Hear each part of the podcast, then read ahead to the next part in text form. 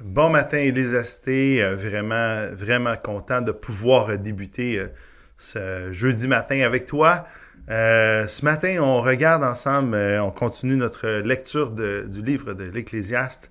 On est rendu au chapitre 6 et on va regarder ensemble de qu'est-ce qui nous comble. Hein? Puis on va s'apercevoir qu'il n'y a rien qui est vraiment satisfaisant, qui nous comble vraiment sous le soleil de ce côté-ci de l'éternité. Alors, bonne méditation quotidienne.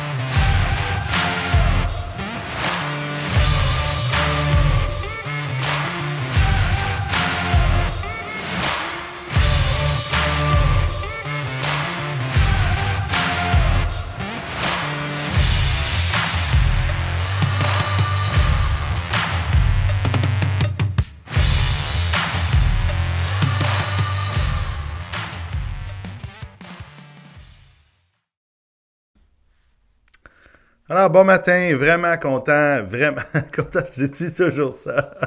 Euh, vraiment heureux de pouvoir euh, commencer ma journée avec toi. Euh, que tu nous écoutes dit en direct maintenant ou que tu nous écoutes en différé un peu plus tard durant la journée ou dans la semaine ou ailleurs dans l'année. vraiment, c'est bon de pouvoir lire les Écritures et méditer ensemble sur la parole de Dieu. On est dans le chapitre 6 de l'Ecclésiaste qui nous parle de la satisfaction. Hein? Euh, qu'est-ce qui nous satisfait? C'est pour ça que ma question du jour est celle-ci. Et puis c'est une question plus de méditation ce matin, euh, pas nécessairement une réponse concrète, bien que tu peux, euh, tu peux écrire une réponse concrète pour participer. Hein? on regarde ça ensemble. Qu'est-ce qui te donne de la joie dans ce monde-ci? Qu'est-ce qui hein, te donne une joie, quelque chose qui, que, tu apprécies, qui te satisfait euh, dans ce monde-ci. L'auteur de, de l'Ecclésiaste, à vrai dire, hein, on se rappelle l'Ecclésiaste, le Coëlette, le discours, le discoureur, celui qui parle, c'est euh, presque tout l'ensemble du livre, mais il y a une petite introduction par comme quelqu'un qui, qui vient l'introduire, puis à la fin, euh, au chapitre 12, la deuxième partie du chapitre 12, la moitié du chapitre 12, c'est lui qui vient comme commenter ce discours faire un peu un résumé de ce discours-là. Alors, on est en plein milieu du discours au chapitre 6. Et ici, l'auteur nous dit, c'est vraiment décourageant. C'est tellement pas satisfaisant, ce monde-ci. Sous le soleil, il n'y a rien vraiment qui nous satisfait. Du verset 1 au verset 6, hein, il commence en nous disant, les richesses, on a parlé des richesses justement mardi, hein, il dit, les richesses, ça ne comble pas, ça ne satisfait pas. Pourquoi? Parce que ça part, ça s'en va. C'est, euh, t'aurais beau, hein, il va dire des choses comme, on aurait beau avoir 100 fils. Ici, l'idée des fils, c'était comme la retraite. Hein? On aurait beau avoir 100 fonds de pension pour la retraite. Euh, au final, là, c'est comme... Euh, c'est, ah, on va en profiter un temps, mais ça va s'en aller. Hein? On aurait beau avoir même, puis vivre même 1000 ans la finalité reste toute la même affaire. Hein. Quand on s'en va, on n'apporte pas avec nous les richesses. Et donc, c'est comme. C'est pas satisfaisant. On a vu la, la, mardi passé justement que c'est pas satisfaisant non plus parce que plus on en a, ben plus on en veut. Mais il dit c'est pas satisfaisant ici maintenant parce que ça va tout s'en aller. Ça, ça va tout, ça va partir en fumée. Et ça, c'est. On a beau travailler, travailler, à s'acharner, à, remplir euh, nos comptes de banque, à un moment l'argent, les richesses, ben, ça ne comble pas véritablement. Alors, il va dire, ben maintenant, on va se tourner à partir du verset 7 vers la, vers la sagesse. Hein? Dans le fond, peut-être que les richesses ne, comblent pas, mais peut-être que connaître les choses, puis hein, allons à un autre niveau, hein? sortons du niveau matériel, puis allons plus au niveau euh, existentiel et même spirituel. Peut-être que la, sagesse, elle, comble. Et l'auteur ici va dire, même chose que la richesse, ça ne satisfait pas. Et euh, donc, je t'encourage à lire. Je ne veux pas le lire ce matin, mais si tu l'as pas lu, va lire le, on voit à quel point. Puis c'est un peu un chapitre décourageant, là. Ça termine un peu en disant. Ah, et, qui peut annoncer à l'homme ce qui existera après lui sous le soleil. Hein? C'est comme, de toute façon, euh, peu importe, ça revient tout le temps au même. Hein? Euh, l'homme, là, dans sa vie, tout au long de sa vie, là, euh, c'est comme une ombre, puis euh, quand il va partir, qu'est-ce que ça change? ah, et il faut, euh, il faut comme contrebalancer la lecture de l'Ecclésiaste avec d'autres passages des Écritures, sinon ça peut être vraiment décourageant. Mais parfois, on a besoin de passer par ce découragement-là parce que, parce que notre monde est beaucoup trop encouragé par l'existence sous le soleil est beaucoup trop certain que euh, la vie qui existe ici maintenant et ce qui se passe de ce côté-ci de l'éternité, ben c'est la seule vie qu'on a à vivre. Et ça, c'est plus troublant encore que, que celle de juste trouver ça décourageant.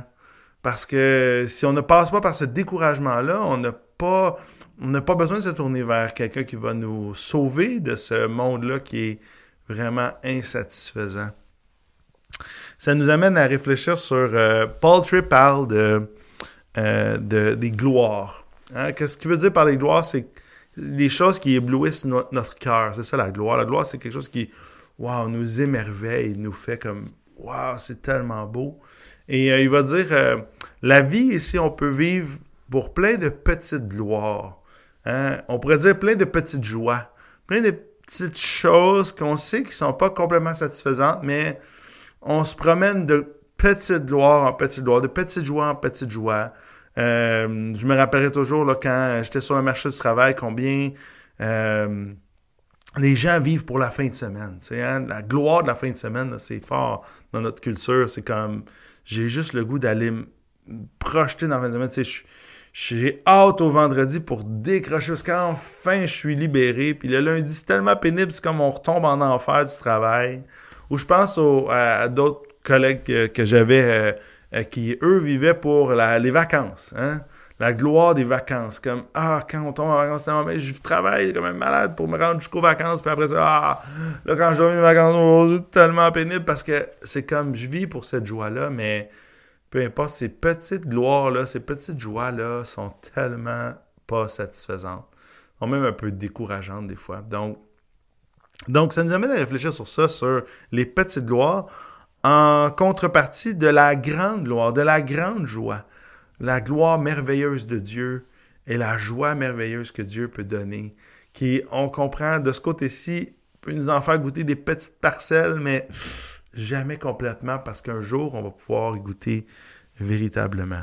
C.S. Lewis va dire une, euh, citation très, euh, très connue, il va dire quelque chose qui dit euh, en parlant justement de ce monde qui est très insatisfaisant.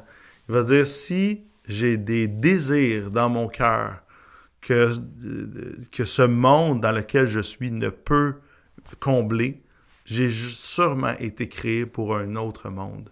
Et euh, c'est pour ça que ça nous pousse à vraiment, encore ce chapitre-là, pousse l'homme et la femme postmoderne à dans, ces derniers retranchements, elle nous pousse à dire, OK, ça n'a pas de sens de penser que la vie n'est que ce que, ce que je vois avec mes yeux, ce que je peux euh, ressentir avec mes sens. C'est beaucoup plus que ça. La vie ne s'arrête pas juste à ce que je vis là, à ce que l'on va vivre maintenant.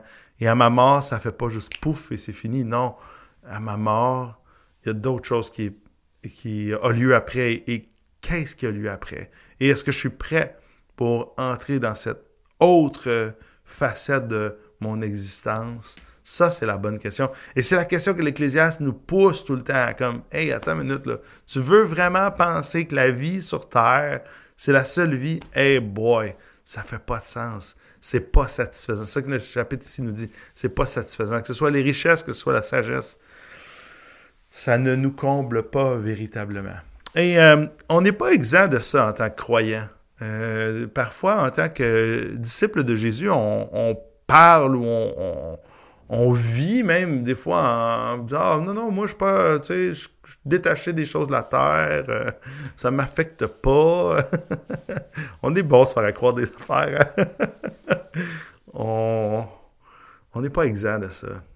Euh, les richesses ont beaucoup de poids dans le cœur, comme on l'a vu mardi, puis c'est quelque chose qu'il faut toujours réfléchir, mais pas juste ça non plus la connaissance, la sagesse. Parfois, on pense que ah, je suis correct, je le sais.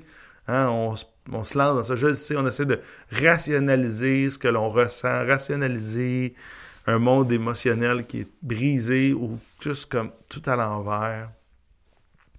Quand dans le fond, on devrait tout simplement suivre l'émotion puis euh, euh, se laisser guider, non pas par l'émotion, mais se laisser guider sur ce chemin-là de l'émotion pour se laisser guider par Dieu qui euh, veut nous conduire à, à nous sauver, à sauver qui nous sommes, sauver nos ambitions, sauver nos intentions, sauver nos motivations, sauver nos actions, nous sauver dans toute notre entièreté. Et nous, de juste se laisser guider, se laisser tomber dans ses bras parce que lui vient nous prendre et nous guide au bon endroit parce que c'est quand on le rencontre. Hein, si tu l'as déjà rencontré, c'est quand on le rencontre qu'on s'aperçoit que la raison pour laquelle notre monde n'est pas satisfaisant, c'est qu'il veut nous satisfaire. Et si notre monde avait été satisfaisant, bien, il ne l'est même pas, puis on, met beaucoup d'espoir qu'il le soit. S'il avait été moindrement, bien, on n'irait vraiment pas à Dieu. Alors, il s'arrange pour qu'il soit vraiment pas satisfaisant pour nous montrer que lui est la seule satisfaction qu'on peut avoir de ce côté-ci de l'éternité. Encore un excellent chapitre qui nous fait réfléchir sur euh, euh, les bontés la beauté de Dieu. Et j'aimerais ça terminer juste en priant ce matin euh, au sujet de qu'est-ce qui nous satisfait et que Jésus puisse être notre plaisir, notre satisfaction, notre plus grande gloire qui resplendit dans nos cœurs. Et lui demander qu'il le fasse parce que ça aussi, c'est un miracle. Ça aussi, ça demande une intervention divine et spirituelle. Alors prions ensemble. Seigneur Jésus, je veux te prier ce matin pour ce qui éblouit notre cœur, Parfois, on rajoute des mots à Ah, si c'était, si tu faisais trois petits points, si tu faisais ça, Jésus, si tu me donnais trois petits points, si j'étais comme ça, ce serait tellement mieux. Eh bien, Jésus, quand au fond, tu ne nous le donnes pas juste pour nous rappeler que c'est pas de ça qu'on a besoin. Ce qu'on a besoin, c'est de toi. Et ça, toi, là, ta présence est accessible tout le temps. Tu nous as toujours accompagnés. Tu nous as jamais laissé tomber. Depuis le premier souffle qu'on a, euh, a fait ici sur Terre, qu'on a eu ici sur Terre, tu étais là. Tu as mis ta main sur chaque chose qui nous est arrivée. Ah, elles sont pas toujours belles, ces choses-là, mais tu étais là.